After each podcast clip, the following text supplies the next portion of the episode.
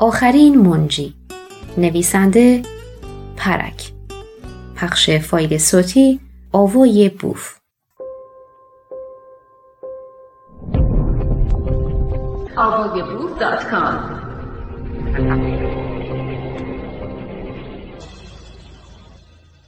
دعوت عمومی. محمد طی سه سال دعوت فردی به اسلام موفقیتی کسب نکرده بود. در این مدت تنها سیزده نفر به اسلام گرویده بودند که از این تعداد هم به جز علی و خدیجه و ابوبکر ده نفر دیگر برده و از زیردست ترین اخشار جامعه بودند. از این رو محمد تصمیم گرفت پس از سه سال دعوت خود را علنی کند. وی ابتدا به پشتوانه مالی خدیجه زیافت باشکوهی ترتیب داد و خویشاوندان خود را به آین جدید دعوت کرد. سپس بر فراز کوه صفا رفته و قریش را به پذیرش آین جدید فراخواند. اما مردم او را مسخره کرده و به سخنان و رفتارش خندیدند و او را دروغگو و دیوانه و جن زده خواندند. محمد ناامید شده مجدد به فکر خودکشی افتاد. چنانچه قرآن نیز در این باب می‌گوید ای رسول ما تو برای اینکه آنها ایمان نمیآورند به اندیشه کشتن خود برآمده ای؟ تا زمانی که محمد و پیروانش از تبلیغ درباره اصول و احکام آین نوپای خود و اهانت به بتهای سنتی موجود در خانه کعبه خودداری می‌کردند از آزار و اذیت قریش در امان بودند. ولی هنگامی که تعداد مسلمانان از چهل افزون شد شروع به تبلیغ دین خود کردند و از این رو مورد آزار ساکنان مکه قرار گرفتند. یکی از سرسختترین منتقدان محمد امویش ابو لحب و بالاتر از او همسرش ام جمیل خواهر ابو سفیان بود که نفوذ بسیاری روی شوهر داشت. سوره المسد در قرآن خطاب به این دو نفر است. در سال پنجم بعثت و در پی آزار و اذیت قریش محمد به یارانش توصیه کرد به نقاط دیگر مهاجرت کنند. وی پانزده نفر از یارانش را به سرپرستی پسر امویش جعفر ابن ابی طالب به حبشه فرستاد و پادشاه مسیحی آن سرزمین به نام نجاشی آنها را با کمال مهمان نوازی پذیرا شد. که در همین اوان واقعی قرانیق روی داد. که طی آن محمد با پذیرش قداست بودهای بزرگ قریش با آنها صلح کرد و مسلمانان دوباره از حبشه به مکه برگشتند. اما بعد از اظهار پشیمانی محمد از این صلح دوباره مجبور به هجرت به حبشه شدند. بقیه مسلمانان بعدها به آنها در حبشه ملحق شدند و شمار آنها به حدود هشتاد نفر رسید. که 20 نفرشان زن بودند. مدت ماندگاری پیروان محمد در این دوره که مهاجرت اول نامیده شده سه ماه به درازا انجامید. فرار محمد از مکه به مدینه مهاجرت دوم نامیده شده است. زمانی که افراد تیره قریش مشاهده کردند پیروان محمد در حبشه مکان امنی برای زندگی پیدا کرده اند. همچنین حمزه عموی محمد و عمر ابن خطاب به اسلام گرویده. و کیش نوپایی اسلام به تدریج در بین افراد خانواده آنها گسترش می‌یابد. در هفتمین سال پیامبری محمد به اقدام بسیار مهمی علیه او و یارانش دست دادند. بدین شهر که با رهبری پرتلاش ابوجهل قراردادی صادر نمودند که طی آن قبایل مختلف قریش با بنی هاشم ترک مراوده و دود و ستت کردند و مدت سه سال محمد و یارانش را به یکی از دره های مجاور مکه تبعید کرده که جز در ماهای حرام نمی توانستند با دیگر قبایل معاشرت کنند. اما بالاخره سله رحم و ارق فامیلی بر تعصب مذهبی فائق آمد و مردم قریش با وساطت های ابو طالب سرانجام مراودات خود را با بنی هاشم از سر گرفتند و محمد و یارانش از دره به مکه بازگشتند.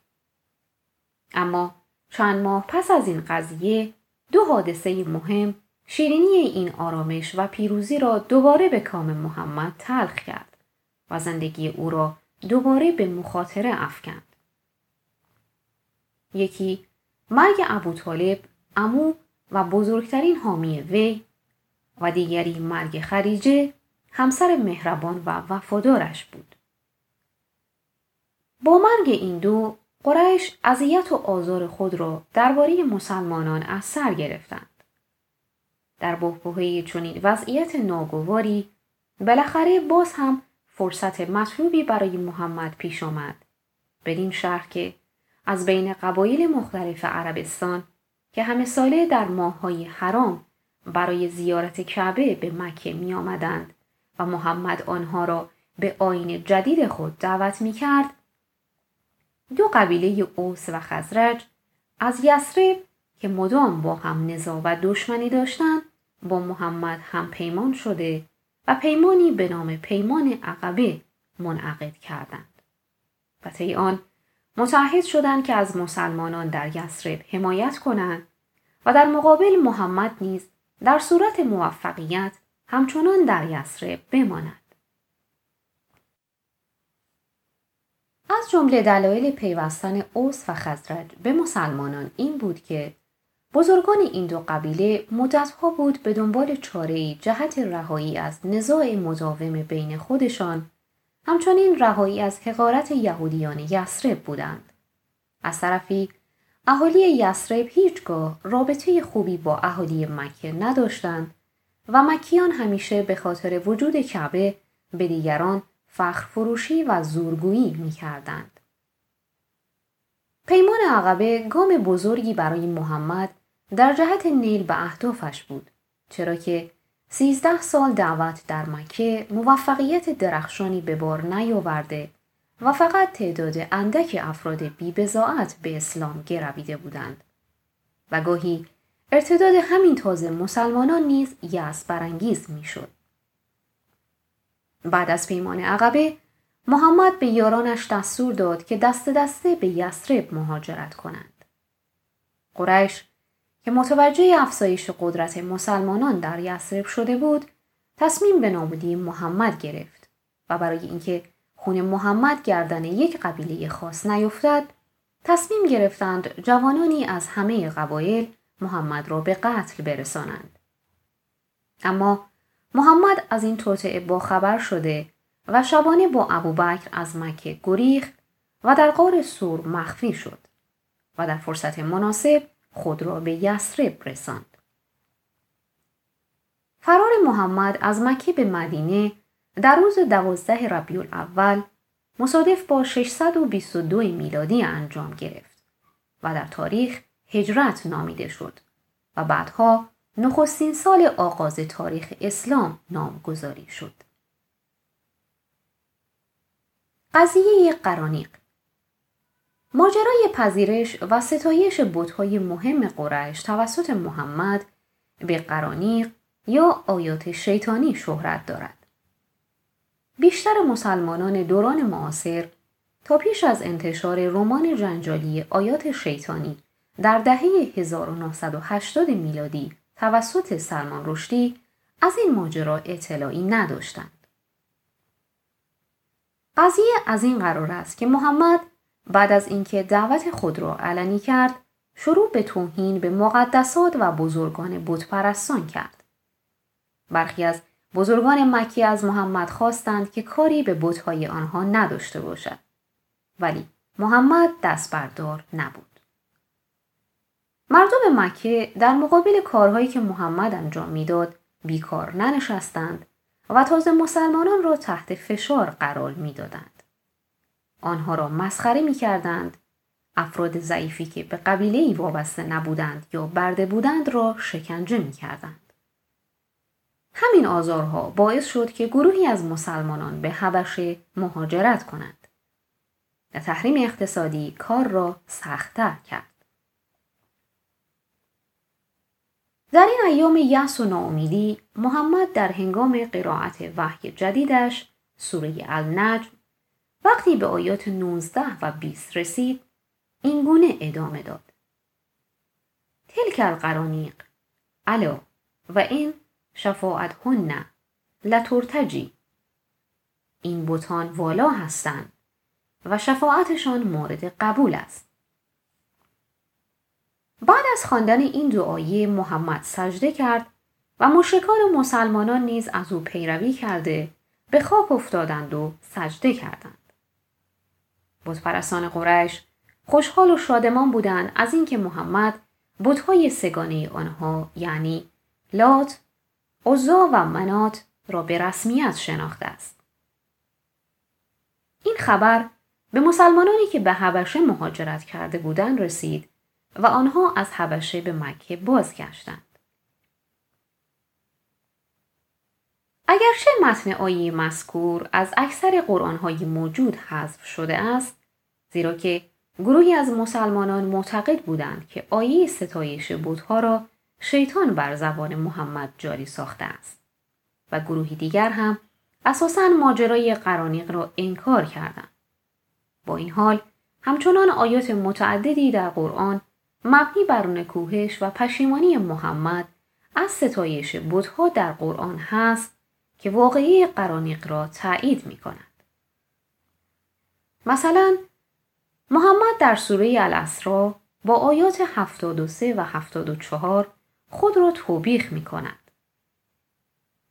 نزدیک بود که تو را از آنچه به تو وحی کرده این باز دارند تا غیر آن را بر ما بربندی و آنگاه تو را دوست گیرند و اگر تو را استوار نمی داشتیم به راستی نزدیک بود اندک میزانی به آنان گرایش یابی همچنین در سوره حج آیات 52 و 53 برای دلداری محمد نازل می شود. بدین مزنون که و ما ارسلنا من قبل که من رسوله ولا نبی الا اذا تمنا القا الشیطان فی امنیته فینسخ الله ما یلقی الشیطان ثم یحکم الله آیاته و الله علیم حکیم پیش از تو رسولی یا پیغمبری نفرستاده ایم مگر آنکه وقتی قرائت کرد شیطان در قرائت وی القا کرد خدا چیزی را که شیطان القا کرده باطل می کند. سپس آیه های خیش را استوار می کند که خدا دانا و فرزان است. علاوه بر آیات فوق منابع بسیار زیاد دیگری نیز وجود دارد که قضیه قرانیق را غیر قابل انکار می کند. از میان قدیمی ترین سیره های به دست رسیده واقعی ابن سعد و تبری این داستان را ذکر می کنند. همچنین افرادی چون بلخی، بخاری و قومی نیز این ماجرا را روایت کردند.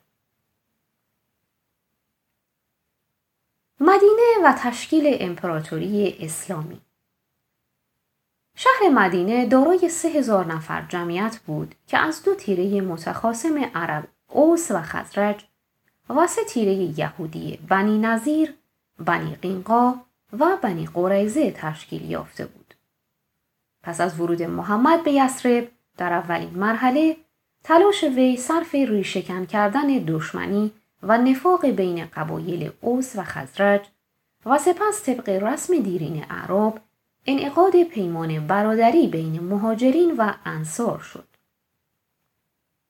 محمد خودش علی ابن ابی طالب و ابوبکر عمر را به برادری پذیرفت و همین ترتیب هر یک از مسلمانان نفر دیگری را به برادری قبول کردند و محمد این برادری را در حکم برادری نسبی اعلام نمود و وحدت و یگانگی را در بین اقوام گوناگون عرب پای ریزی کرد.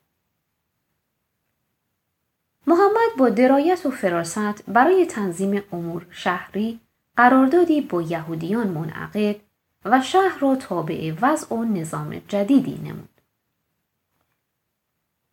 یهودیان که با توجه به نحوه تبلیغات محمد در مکه و تعیین آین یهود توسط وی خوشنود بودند از پیشنهاد محمد به گرمی استقبال نمودند.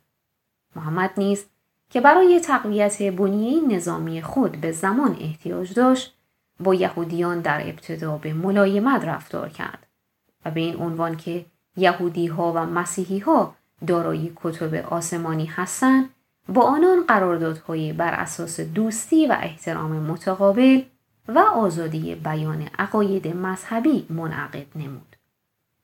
دین و اموال آنان را محترم شمرد و طرفین متعهد شدند به هنگام جنگ به همدیگر کمک کنند.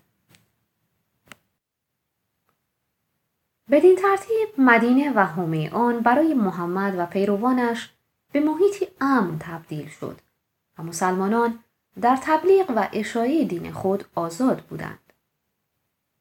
در آن زمان یهودیان با صدا درآوردن بوق همکیشان خود را برای نماز و دعا دعوت می کردند. مسیحی ها ناقوس در کلیسا می نواختند و مسلمانان هم پس از مشورت با یکدیگر تصمیم به از آن گفتن گرفتند. این شیوه از آن زمان تا کنون برای خبر کردن مسلمانان و اجتماع برای نماز متداول است. در این دوره آرامش محمد فرصت کافی یافت تا احکام و شرایع و دستورات لازم برای جمعه نوبنیاد مسلمانان را ابلاغ نماید. در مکه احکام و شرایعی وضع نشده است. به حدی که گلد زیهر می‌گوید آیات مکی مشعر برآوردن دین جدیدی نیست. آیات مکی قرآن بیشتر در ترغیب زهد، ستایش خداوند یکتا به صورت نماز، نیکی کردن به دیگران و اجتناب از اصراف در خوردن و نوشیدن است. در مکه فقط پنج اصل مقرر شده بود. یک توحید و اقرار به رسالت دو نماز سه زکات ولی به شکل انفاق اختیاری. چهار روزه آن هم به روش یهود. پنج حج یعنی زیارت معبد قومی عرب. تمام احکام و فرایز در ده ساله مدینه صادر و مقرر گردید و اسلام نه تنها به شکل شریعتی نو درآمد بلکه مقدمات تشکیل یک دولت عربی فراهم شد. نخستین اقدام برگرداندن قبله از مسجد الاقصا به مکه بود. این تدبیر هم باعث استقلال آین اسلام از یهود می‌شد و هم اینکه کعبه برای سرزمین خشک عربستان به ویژه مکه در واقع بزرگترین منبع ارتزاق و درآمد سرشار بود. همچنین عقده حقارتی را که اعراب مدینه در خود داشتند زایل می کرد و نوعی همیت قومی را در اعراب برمیانگیخت چرا که همه قبایل به کعبه احترام داشتند. کعبه علاوه بر اینکه مرکز اسنام و ستایشگاه بود خانه ابراهیم و اسماعیل هم بود که اعراب خود را از نسل آنان می حفظ حرمت کعبه دغدغه‌ای بود که مشرکان قریش از ابتدا به محمد متذکر شده و آن را برای بقای مکه ضروری دانسته و یکی از مهمترین دلایل مخالفتشان با این اسلام بود که محمد سرانجام خودش به این نتیجه رسید و با وجود اینکه کعبه بتخانه اعراب بود با شکستن بتها همچنان مطابق رسوم جاهلی اعراب برای کعبه حرمت قائل شد و زیارت آن را واجب و ضروری دانست. به همین کیفیت شارع اسلام تبعیت از یهود را در امر روزه ترک کرده و روزه معمول آنها را که در دهم محرم انجام می گرفت نخست به ایام معدوده مبدل کرد و سپس تمام ماه رمضان را بدان اختصاص داد. احکام راجع به طلاق و نکاح، حدود تعیین مهارم، ارث، حیز، تعداد زوجات، حد زنا و سرقت، قصاص و دیه و سایر احکام جزایی و مدنی و همچنین نجاسات و محرمات و ختنه که غالبا با یا مختبس از شرایع یهود یا عادات زمان جاهلی است با تعدیلات و تغییراتی تمام اینها در مدینه مقرر گردید. اما قانونی که در هیچ از شرایع آسمانی و بشری نظیر آن را نمی‌توان یافت حکم جهاد است که نخست به صورت اجازه بود. در سوره های مکی نامی از جهاد و قتال مشرکین نیست ولی در سوره های مدنی به قدری آیات قتال و جهاد فراوان است که تصور می شود درباره هیچ امری و حکمی اینقدر تاکید صورت نگرفته باشد. این مطلب گویای بصیرت محمد بر روحیه اعراب و راه استیلای بر آنها و توجه به این اصل که جز با شمشیر نمی‌توان یک دولت اسلامی به وجود آورد و در نتیجه یک واحد اجتماعی تشکیل داد. قرآن در مکه می‌گوید لا اکراه فی الدین قد تبین الرشد من اللقین فمن یکفر به تاغوت و یومن بالله فقط استمسک بالعروة الوثقی. آیه 256 سوره بقره. اسلام آوردن اجباری نیست. راه از بیراه تشخیص داده شده. هر کس منکر تاقوت بشود و به خدا روی آورد به تکیگاهی استوار و محکم رسیده است. ولی در مدینه می‌گوید آیه سی و هفت سوره جهاد کفار را در هر کجا یافتید گردن بزنید تا زمین از خونشان رنگین شود اسیران را محکم ببندید که قادر به فرار نباشند همچنین با بالا رفتن قدرت محمد آیات قرآن رفته رفته به سمت تکریم پیغمبر و بالا بردن شن و منزلت او پیش می رود.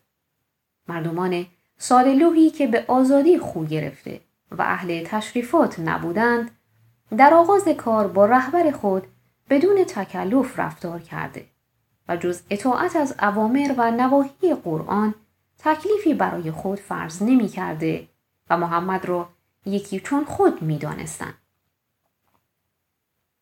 ولی این روش چندان قابل دوام نبود. پیروان بایستی قدری خود را جمع کرده و احترامی را که در خور امیر و رئیس است منظور دارند. آیه های یک، دو، سه، چهار و پنج سوره حجرات که به منزله اصول تشریفاتی است نازل شده تا حدود رفتار آنها را معین کند. یک ای گروه مؤمنان در سخن و عمل بر خدا و فرستاده او پیش دستی نکنید. دو ای گروه مؤمنان صدای خود را بلندتر از صدای پیغمبر نکنید و سخنانی که در روابط خود با یکدیگر بیپروا رد و بدل می کنید با پیغمبر بر زبان نرانید. 3. کسانی که در حضور پیغمبر بلند سخن نگویند پرهیزکارند و سزاوار عنایت خداوند هستند. چهار قالب کسانی که از پشت اتاقهای تو تو را بانگ می‌زنند راه و رسم ادب را نمی‌دانند. با قدرت گرفتن مسلمانان در مدینه و تشکیل حکومت اسلامی نبوت سیزده ساله مکه از صورت وضع و پند خارج شده و به صورت دستگاهی در می آید که باید بر مردم حکومت کند و خواه ناخواه آین جدید را بر آنها بقبولاند.